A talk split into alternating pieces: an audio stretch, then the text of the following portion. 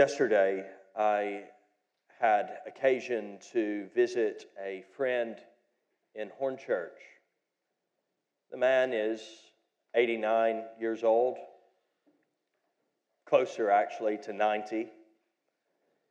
He is in a care home where he will see out the rest of his life.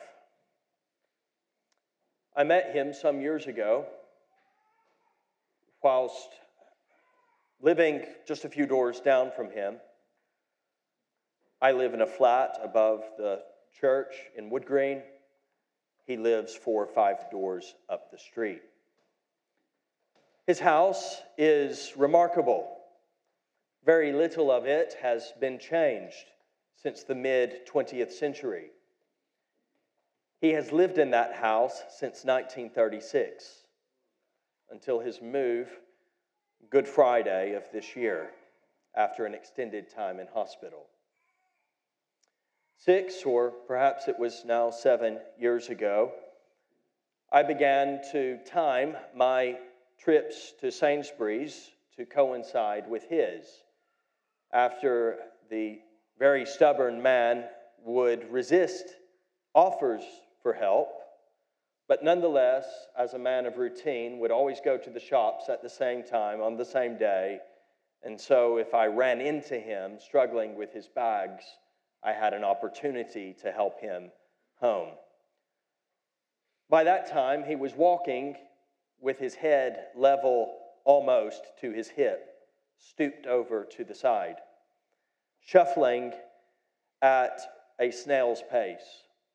It was a very pathetic and heartrending sight, but he would not ask anyone for help. If help was offered, he would take it, but only to the doorstep. Living such an isolated life with no family close to him and no friends of which to speak was a choice characteristic of someone who nonetheless had given most of his life to caring for, on the one hand, his wife, who was sick before they were married, and his mom, who lived into a great old age.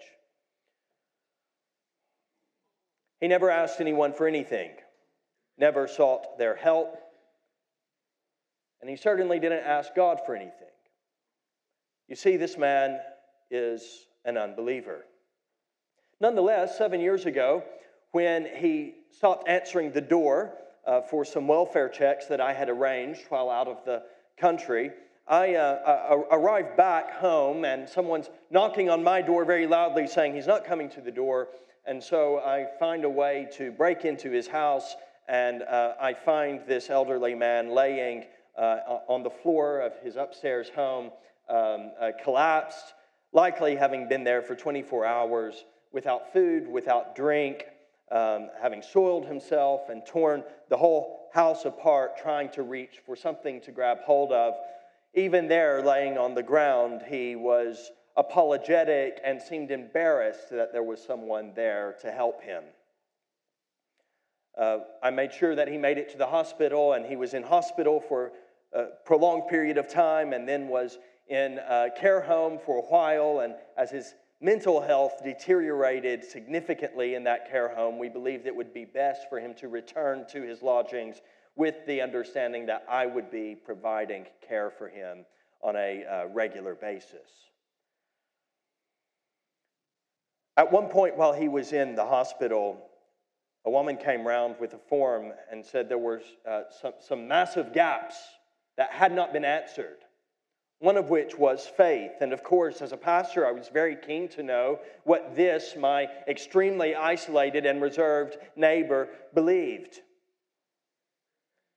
The person left it with us, and uh, she would come back. So I began to ask him questions about faith, and he tells me that he does not believe in God, that until the age of six years old, he attended the Sunday school in the hall of the church building where I am now pastor.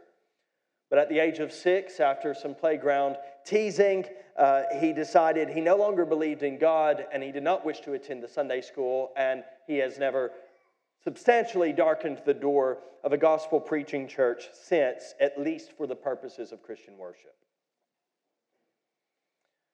Over the years that have followed, despite my efforts at ministering to him and caring for him, and um, yes, seeking to share the gospel with him, I was most disheartened yesterday afternoon to ask him some probing questions about life after death, hope, and yes, faith in God. And he told me he didn't believe, that it was all to him a bit far fetched, which I found very sad because I find no belief more far fetched the idea that this world is an accident and that all of this is meaningless, the logical implications of atheism, I find that far more far fetched than, than the belief in God. What was interesting, though, never having darkened the door of a church for teaching or worship since the age of six, what he remembered were the Bible stories. He certainly could not give a systematic theology. He could not comment on the grand meta narrative of Scripture. He could not delineate the extent of the, t- the atonement, but he remembered Bible stories. And so I want to tell you a Bible story this morning. And I want, as I tell you a Bible story from the passage which we just read, I hope that you come to a different conclusion than my friend. The story is fundamentally about God, not about any of the other characters that appear in it. It is chiefly about the God who sees. The God who sees a woman in the wilderness, the God who sees you, and the God who sees me this morning. Whatever griefs you are carrying, whatever burdens you bear, whatever concerns you have brought with you into this room, however nice it might seem conceptually to check your baggage at the door, you haven't been able to, and so you find yourself gathered, perhaps distracted, Perhaps hoping for a moment's escape, but knowing when you walk out and face the realities of your life, you may once again find yourself looking into the chasm of personal despair. Perhaps it is not as dark as that, but you find yourself substantially distracted by need or the prospect of need. You might not be feeling it now or yet, but the cost of living as it goes up, or the, um, uh, the various workplace fiascos that are ongoing in your life, or perhaps uh, educational challenges, or might I say, more personal things close to home that either are ongoing or loom upon the horizon. And you wonder how you're going to make it. You wonder how you're going to deal with it how you're going to face it. This morning's message, this morning's story communicates to each of you wherever you are. Perhaps you're in a blessed place. Perhaps you're, you're not in the wilderness. Perhaps you're in a garden. But wherever you are, there is a God who sees. He sees you, He hears you, He knows you, and He calls you by name. So we must call him by name. The story before us begins with bad news. Bad news. An exploited woman. You see, it, tells us of this couple, Abram and Sarai. They were a wealthy couple, an extraordinarily wealthy couple from one of the wealthiest cities of the ancient Near East, the city of Ur. If you go to the the um, British Museum, you can see artifacts from Ur and you can learn about its history. And you can see the, uh, just even in the things that they have, the ornate furniture pieces that have survived millennia that testify to the extravagant and opulent wealth of the people of Ur. But Abram and Sarai have been called by God, a God that they did not know or worship, but God called them away from their idols, away from the opulent comforts of their city, to a place that they were totally unfamiliar with, a land of promise that God chose them to give to them. they've obeyed. And while we can say that's fantastic, they believed God and they have gone out to seek this promise that God has made to them, they are far from holy. In their behavior, their attitude, and their actions, they are very much people with whom God is still dealing. At this time in their life, they have not even received new covenantal names of Abraham and Sarah, which we would perhaps primarily remember them by. They are both in old age, and Sarai has not borne Abram children. However, she has an Egyptian servant named Hagar. They had sojourned for a while in Egypt, and it seems had picked up Hagar along the way, and she was uh, a servant, indeed a slave serving them. Sarah, Sarai at this time goes to Abram and says, The Lord has prevented me from bearing children.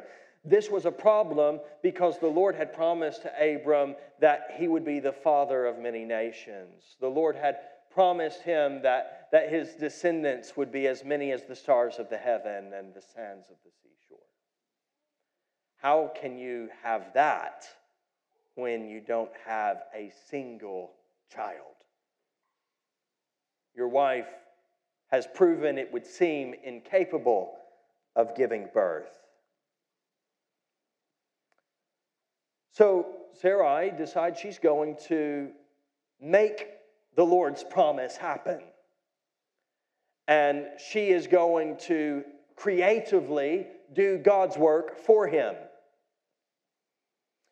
She says to Abram, The Lord has prevented me from bearing children, but I have a servant here, and um, uh, maybe I'll obtain children by her.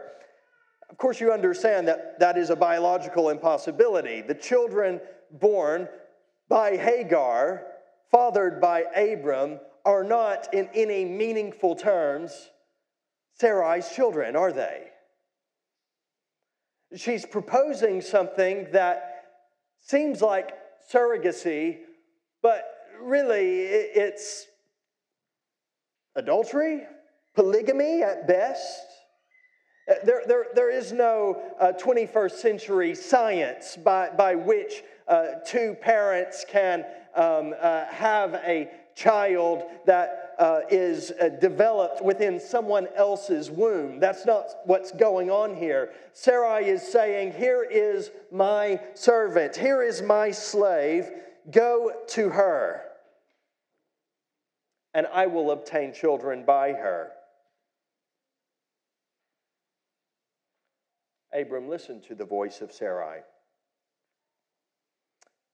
Abram's lived 10 years in the land of Canaan, this land that God had brought them to. And Sarai, Abram's wife, takes Hagar, the Egyptian, her servant, and gives her to Abram as a wife.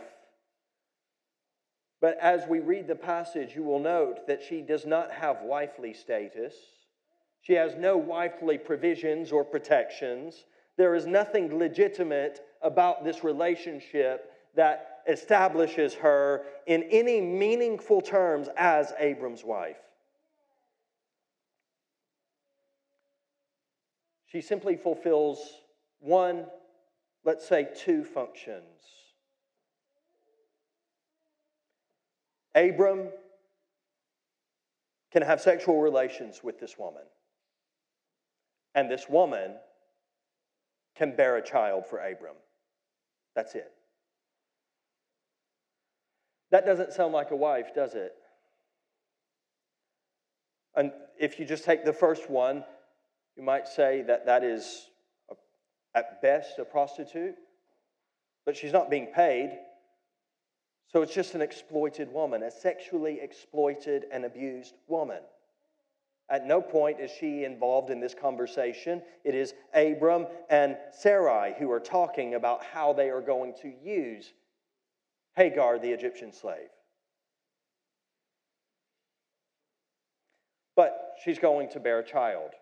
Theoretically, how are they to know that Hagar cannot bear children? Uh, whatever she would have gone through that ended up with her being in slavery to begin with, never mind her experience as a slave, one could hypothesize that Hagar might very well be unable to bear children, but they, they don't know this, and they're just talking about how they will use this woman for sexual and reproductive purposes. Do we see the problem with this? An exploited woman,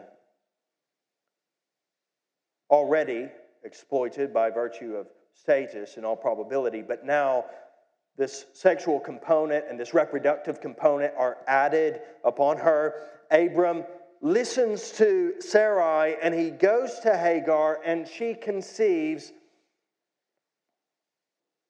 And when she saw that she had conceived, she, the text says, effectively looked with contempt on her mistress. There are some versions of this story where people make out that Sarai was the victim of uh, just bad behavior on her servant's part. I, I hope that already we've established that Abram and Sarai are not the good guys in this story. Is God working in them? Yes. Has God called them to Himself? Absolutely. Has God given them promises? And is He in the process of making covenant with them? Absolutely. But they are in this story walking in sin. And for a moment, think about if you are Hagar. No say, no consent, no consultation, but a man and a woman with status above you in the class structure of your society are planning how to use you for their own purposes, to obtain a promise that you will not be able to enjoy. I think I can say for myself, I would look with contempt upon whoever put me in that situation. Hagar's carrying a child, but it's a child that will not be named by her. It is a child that will, will not be hers, but Abram and Sarai have constructed this pseudo scientific method whereby this child is somehow Sarai's and Abram's and not Hagar's. Sexually used and reproductively exploited, she carries a child that she will not be able to call her own. And so she looks with contempt on her mistress. Is she to be used? Is she to be an object for this man's sexual activity and for the reproductive purposes of this family? She's a human being. But I doubt she felt like it in that moment. Exploited. But it gets possible worse. She looks with contempt upon her mistress. Sarai notices that the attitude has changed. She catches Hagar looking at her a certain kind of way. And again, some people have interpreted this, and I believe they're projecting all kinds of nonsense that often reveal their own lack of experience of suffering and um, exploitation. Uh, that, that, that Hagar was pregnant and she was happy that she was pregnant. And look at Sarai, she couldn't get pregnant, and I'm pregnant, and, and I'm better than her. I don't believe that the text gives us any indication of that. There are stories in Scripture that, that tell us that, but that's not, I believe, what is happening here. Out of the pit of exploitation, Hagar looks with whether it was righteously exercised or not, it does not say, but just contempt upon a woman who has concocted a very evil plan and Sarai says to Abram, as though she is the victim of the scenario, May the wrong done to me be on you. Poor guys can't get a break. You know, he, he has received the promise from God, but his wife's not been able to, to carry a, a child, and you can imagine that this is weighing upon him a bit. But then his wife brought this as a possible solution. And, and, and, she was acting anxious about the promise of God. She brings Abram a plan, and he, he, he's like, oh, Are you sure that's, that's okay? Is that what you, you, do you really, are you cool with that? Do you think that's a good solution? And you can imagine the sort of conversations, and Sarah is like, Absolutely, yes, absolutely fine. It's my idea, isn't it? And now that they're experiencing the fruit of their idea, Sarai says, Look what you've done to me. It's your fault. May the wrong done to me be upon you. I gave my servant to your embrace. And when she saw she had conceived, she looked on me with contempt. It's quite, um, um, uh, you, you know, oddly amusing. It's a horrible situation that she frames the relationship in affectionate terms. I gave my servant to your embrace as though it was a relationship of love and affection and warmth, safety, care, all of that good stuff. It wasn't. It's purely utilitarian. It was all about using this woman. Sarai says, May the Lord judge between you and me. So Hagar has become a point of division. Abram says to Sarai, Behold, your servant is in your power. Do to her as you please. One can say Abram was just weary of it all. He's getting a bit tired. He is an old man. And on the one hand, there's the pressure of having a child, and not just a child, the pressure of having a son um, to, to really uh, propagate your people fulfilling the promise of God. You know, God said, I'll give you a son. And he's not had a son, he's not had any child. Then his wife was unhappy. And then she said, This servant, is, it, you know, use her for these purposes. And now she's upset that he used her for these purposes. And just, he probably is done with it. Just, just you make the decision. Do with her as you want.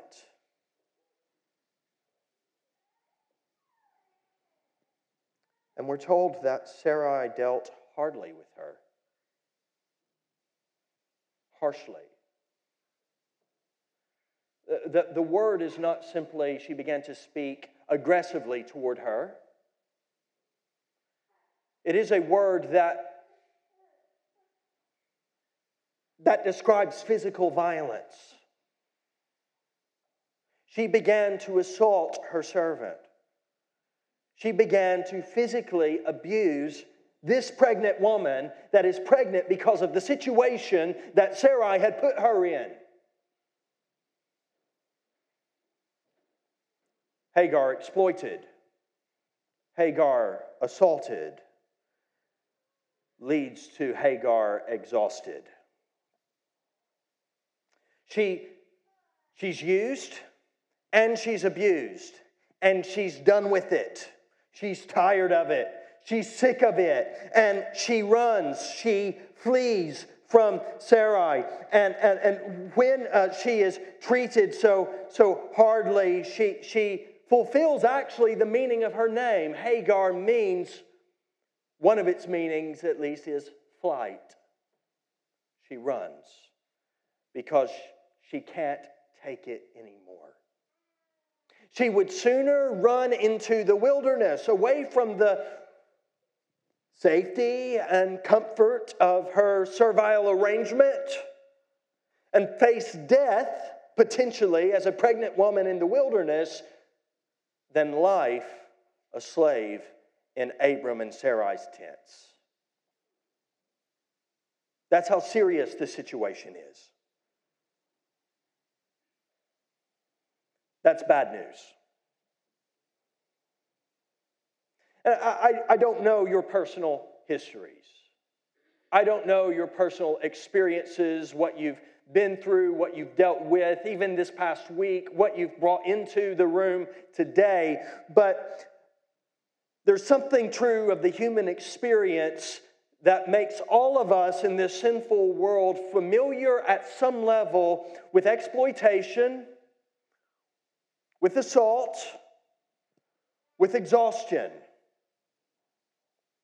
Perhaps we are on the receiving end of it.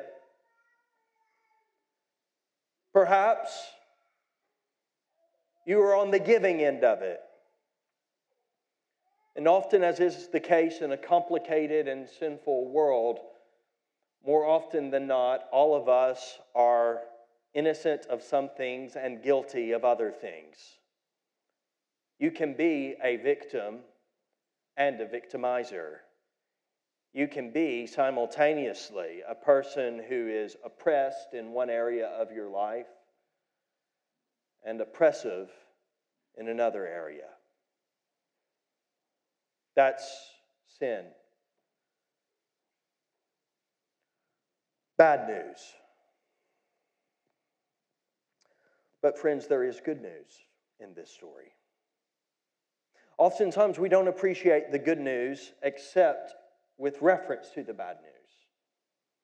I think that if all we had was good news, then all would be good and we wouldn't actually understand good. And we wouldn't be refreshed by it because we wouldn't have anything to be refreshed from. And we wouldn't be saved by it because we wouldn't have anything to be saved from. The realities are that we have bad and good, and the bad is what really defines the good in many ways. It is against the bleak, indeed dark backdrop of bad news that the glorious light of good news shines.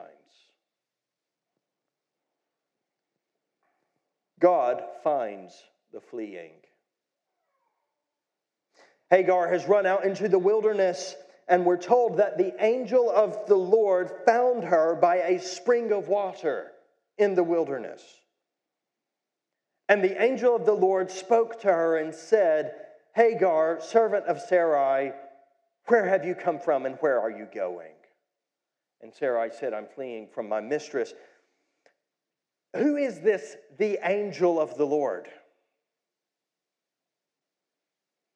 The exact phrase that is used in this passage and is used in other places in the Old Testament is Malach Yahweh. Malach Yahweh. It literally means messenger of Yahweh. It is the only angel mentioned in Scripture who bears the personal covenantal name of God, Yahweh. The only angel that has that appended to, to the, the name. Um, uh, it is the first time, actually, that we see the messenger of Yahweh, the Malach Yahweh, in all of Scripture, in this passage.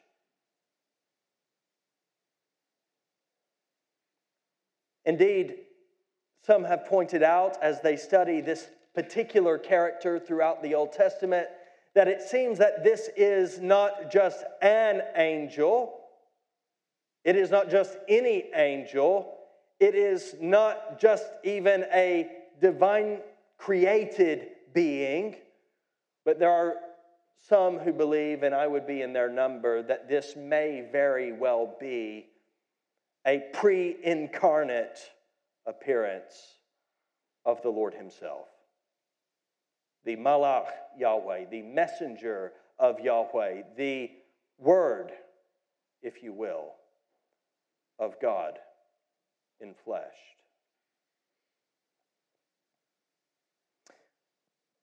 If so, then here we have God appearing in angelic form, a messenger of God who speaks from God, for God, as God, and is later in the passage called by Hagar God. Which is why I speak with great confidence that this is the Lord Himself appearing before the incarnation of Jesus Christ. Hagar calls this, this being God, and yet there are ways in which um, uh, this, um, uh, this appearance seems distinct in some way from God, but nonetheless, it is God expressed visibly, revealed physically, and in some way embodied. We cannot grasp it, we cannot comprehend it, we don't fully understand what is going on, but Hagar knew. She called, verse 13 says, the name of the Lord that spake unto her. But it said the angel of the Lord was the one who spoke unto her. Again, it is the Malach Yahweh, it is the messenger of Yahweh, the word of the Lord, speaking to her in the wilderness. God finds the fleeing. So whatever you are running from today, whatever you are hiding from, what, whatever it is that you are seeking refuge from, and perhaps you are seeking refuge in more dangerous places even than the ones from which you are fleeing, God finds the fleeing. It is often in the wilderness when we encounter God. This is the first time that God reveals himself in this particular way in all of Scripture. And throughout Scripture, it is often in the wilderness that people encounter God and experience God in fresh ways. That is not to say new ways, because God is above time and space and is neither new nor old. He is the Ancient of Days, He is eternal. Nothing is new or changing with Him, but as far as we experience God and interact with God ourselves. If you find yourself in a dry and desolate place in your life, if you find yourself, as some have, in a place without springs, or as Hagar was fortunate on this occasion, with a spring.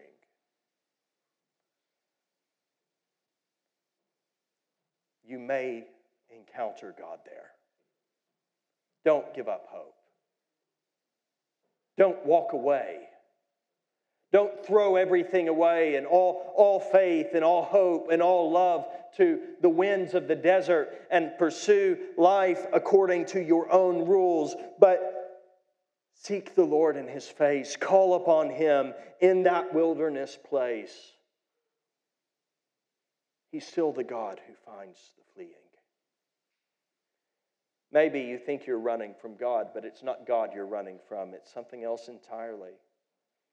Oftentimes, I, I hear people say they are running from God or something along those lines, and I inquire further, and it seems that they're not running from God, they're running from the very opposite. They're running from godlessness. And my counsel to you, if that is you today, if you're disoriented or disillusioned by something someone has said or done who professes to be a follower of Jesus Christ, who professes to believe in God, Remember that Abram and Sarai professed to believe in God, and indeed, we read in Scripture, and it's painful to square this with some of their behavior, that they believed God and it was counted to them as righteousness. But God does not approve of injustice or immorality or idolatry, all of which may persist. Can I urge you? You do not respond to people who are rejecting godliness by rejecting God. You join their team when you do that. Am I making sense? You're joining the side of the people you're running from. Because their bad behaviors are themselves a rejection of God and His truth. And so you're going to reject God and His truth because of them and what they've said and what they've done? No, we, we, we, must, we must see God and we must see His love for us and His care for us. And we must endure not because our faith is in His people, but because our faith is in Him. He is faithful when we are faithless. And just bear in mind that there's always someone else looking at us looking at you and may use you as their excuse to turn away. All have sinned and fallen short of the glory of God. And we all run at some point in our life, but God finds the fleeing. Not only does God find the fleeing, God helps the hopeless. Hagar has unburdened about the situation in very brief terms. I'm running from Sarai, my mistress. Perhaps she talked about how she was exploited and how the result is the child that she carries in her womb. Perhaps she talked about how she was assaulted and the hard hands of her mistress battering her. Perhaps she talked about how she was understandably exhausted and how that had led her out. But all that we see summarized in the biblical text is these words I flee from the face of my mistress Sarai, there at the conclusion of verse 8. The angel of the Lord said to her, You go, girl. Oh, sorry, no. Return. And that, even when I read it for the umpteenth time, is a hard thing to read. After all that I've told you about Hagar and her experience, the angel of the Lord says, Return. Even in the New Testament, the Apostle Paul would tell those who were uh, slaves to seek opportunity of freedom. This woman seems to have the opportunity and the excuse. But remember, God is working out a bigger plan here. There is a purpose. And I, I, I, must say that this passage and others like it have been abused and exploited. I'm very well aware that they have been abused and exploited in recent history by people who have my particular complexion of skin and accent.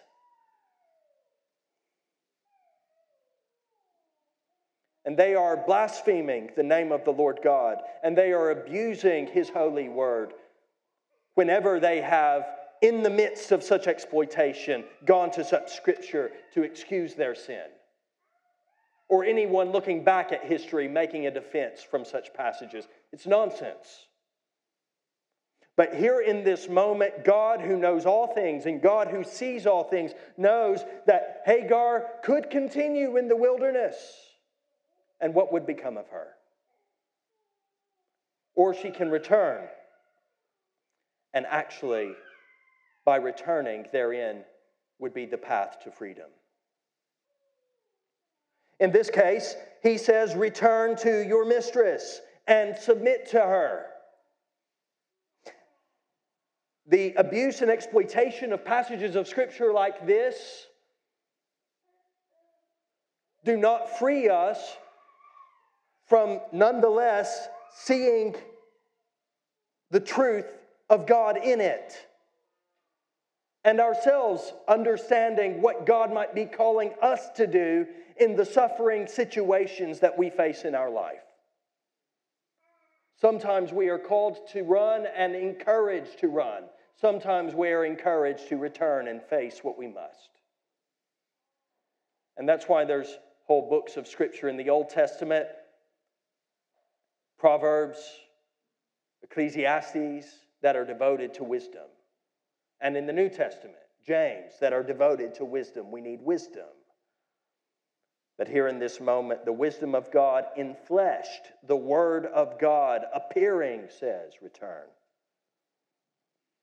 But what does he say further to that? I will surely multiply your offspring so that they cannot be numbered for multitude. I have a plan for you, Hagar. Woman in the wilderness, slave, fleeing an abusive mistress, bearing the child that you didn't really have much say in, any say in, for your mistress's husband. I have a plan for you. You will bear a son. You will have multitudes come from you. Go back. Submit. I'm working out a plan. I'm helping you. God helps the hopeless. But not only does God help the hopeless, God hears the hurting. The angel of the Lord said to her, Behold, you are pregnant and shall bear a son. You shall call his name Ishmael, because the Lord has listened to your affliction. He shall be a wild donkey of a man. What does that mean?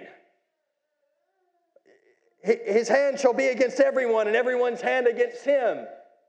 I thought you said that he helps the hopeless and he hears the hurting. I'm not so sure about this. I don't, I don't, I don't think that we're reading this correctly if we think that it's a curse. Perhaps the people who think this is a curse are those who have no frame of reference for the experiences of Hagar in slavery. They don't know what it is to be um, uh, perhaps exploited, assaulted, and exhausted. And so they read that and they feel threatened by a wild donkey of a man. But if you are a woman who has lived enslaved and you've been exploited, assaulted, and exhausted, you, you have a promise here that you will carry a son, you will bear a son, and your son will be a, a, species, a specific species of donkey that was known to be untamable wild and free. No one could harness him. And he, uh, this, this uh, particular donkey would roam the hills and the deserts in safety and freedom, and no one would make this beast its slave. That was good news. Empowered to to, to have a hand against everyone, and yes, to bear everyone's hand against them, that would come with it, but to have the character and the fortitude and the resilience to take it. And he would dwell in the presence of his brethren, and some might say, um, some translations have rendered that, shall dwell over against all his kinsmen. It is not against in the sense of hostility. There are translations that say that, but that's not helpful. That's not what the word means at all. Rather, it is the sense of they are independent. They are, they, are, they, they are not attached to their kinsmen, nor are their kinsmen attached to them. They're their own people, doing their own thing. It's a message of freedom, it's a message of hope. It's a message from a God who hears hurting people. God is saying, You will bear a son and shall call his name Ishmael. Do you know what Ishmael means? God hears. I've heard you. I've heard you. I've listened to your affliction. And every time you call your son's name, Ishmael, you will remember the God who hears. Your son's not going to be a slave. He's going to be his own man. He's going to be fierce and free. And there's something about his future freedom in which his enslaved mom can enjoy present freedom unbound in her soul, liberated from the inside from endless sorrow and fear, and empowered to go back to her mistress and face life there. That's hope. That's help. And it all comes from God. Uh, finally, I want you to think about the God who sees the unseen. She called the name of the Lord who spoke to her, What? Thou God seest me. Or to put it in modern English, you are the God of seeing. Truly, here I have seen him who looks after me. Therefore, she calls the name of the well Bir Lahai Roi. And the exact title she gives to God is El Roi, the God who sees. She went back. She bore Abram a son. And Abram called the name of his son, whom Hagar bore, Ishmael, the God who hears. Abram was 86 years old when Hagar bore Ishmael to Abram. Do, do you realize how much God sees? Do you really realize what it means for him to be El Roi, the God of seeing? For some, that's bad news. But maybe, just maybe, today you need some good news. You're burnt out by bad news. It doesn't have to be bad news for God to see.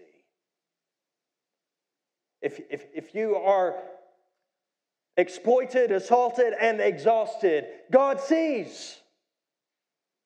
If you're suffering or struggling, God sees. If you're discouraged or distracted or despairing, God sees. And, and, and the God who sees knows, and the God who knows cares, and He's working out His plan and purpose in and through you, and yes, our suffering. The first time, listen to this, the first time the angel of the Lord appears in Scripture, the first time the Malach Yahweh appears in Scripture is to a fugitive slave woman in the wilderness. The first and only time in all of ancient Near Eastern literature where a woman is called by her name by a divinity is in this passage. She's just a slave woman to, to Abram. He repeatedly refers to her by her status, he never calls her her name. Your slave woman, the slave woman. She's called my slave woman by Sarai but never called by name, by the actual characters in the text. But to God, he calls her by name Hagar. And it's not a pretty name to our ears, it's not a pretty name to theirs. It meant stranger, one that fears, one who is forsaken, one who flees. But it was her name, and God called her by it. A series of firsts initiated by God, and Hagar responds with a first of her own. Hagar is the first person in Scripture recorded as naming God personally. El Roi, the God who sees me. Me, a woman, not a man. Me, an Egyptian, not a not, not one of these people from Ur who, who, who's transitioning to um, some, some new people group that will be called Hebrews. Me, a slave, not free. Me, a single expectant mother of an illegitimate son who is, after all, not the child of promise. I have seen the one who sees me. And she names her son as directed Ishmael God hears. Because God is not blind, nor is he deaf. He sees and he hears. God is not mute, nor is he weak. He speaks and he acts. And for those who wonder, for all those who are lost, for those who flee, for those who are exploited, assaulted, and exhausted, that is good news. It was good news then, and it's good news now. Because God told another woman centuries later, You shall have a son. And he didn't say he'd be a wild donkey, more like a sacrificial lamb, the Savior. He didn't say he'd be against everybody. He said, He shall save his people from their sins. He said, Good news of great joy, which shall be for all people. You shall have a son, and you shall call his name Jesus, for he shall save his people from their sins. The God who sees, who sees us in the wilderness of the world, saw us in the wilderness of the world, far from God and alienated from good relationship with Him and His people, running not from abusive slave masters and mistresses, but running from God Himself. And the God who sees and the God who hears came into this world that was running from Him the eternal Malach Yahweh, the eternal Word of God, was incarnate, actually lived with us, the ultimate child of promise. And He died for us. He doesn't say, go back to your old masters and submit. No, in his first recorded sermon, Jesus claimed to fulfill these words of the prophet Isaiah the Spirit of the Lord is upon me, because he has anointed me to proclaim good news to the poor. He has sent me to proclaim liberty to the captives and recovery of sight to the blind, to set at liberty those who are oppressed, and to proclaim the year of the Lord's favor. The God who sees and the God who hears sees us in our chains and hears us in our groanings and comes down and breaks the chains of the world, the flesh and the devil, sin, death, and the grave, idolatry, immorality, and injustice. The God who sees us calls us to see Him. The God who hears us calls us to call upon His name. And He says, Everyone who calls on the name of the Lord shall be saved.